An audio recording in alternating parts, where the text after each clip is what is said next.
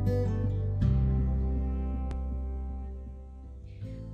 Maret 2021 Jurnal Hari Pertama Pendidikan Seksualitas.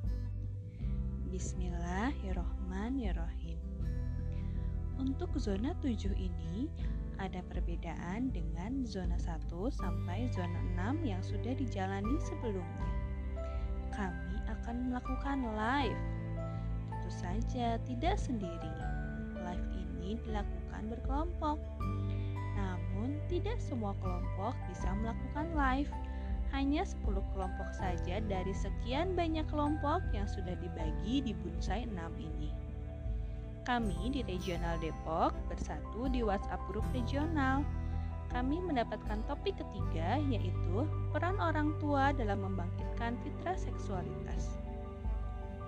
Pada hari pertama ini, kami membagi sub bahasan dari topik kami dan mendapatkan 6 poin sub. Yang pertama adalah pengertian secara keseluruhan, apa itu fitrah dan lain sebagainya. Poin kedua sampai kelima adalah pembahasan fitrah seksualitas berdasarkan pembagian usia dan peran orang tuanya. Sedangkan yang enam adalah dampak apabila peran orang tua tersebut tidak maksimal. Karena kami berjumlah 33 orang, maka untuk keenam poin tersebut dibagi rata. Ada satu sub yang beranggotakan enam orang dan ada satu sub yang beranggotakan lima orang. Lalu kami masing-masing akan mencari materi mengenai sub-sub yang sudah kami pilih sendiri.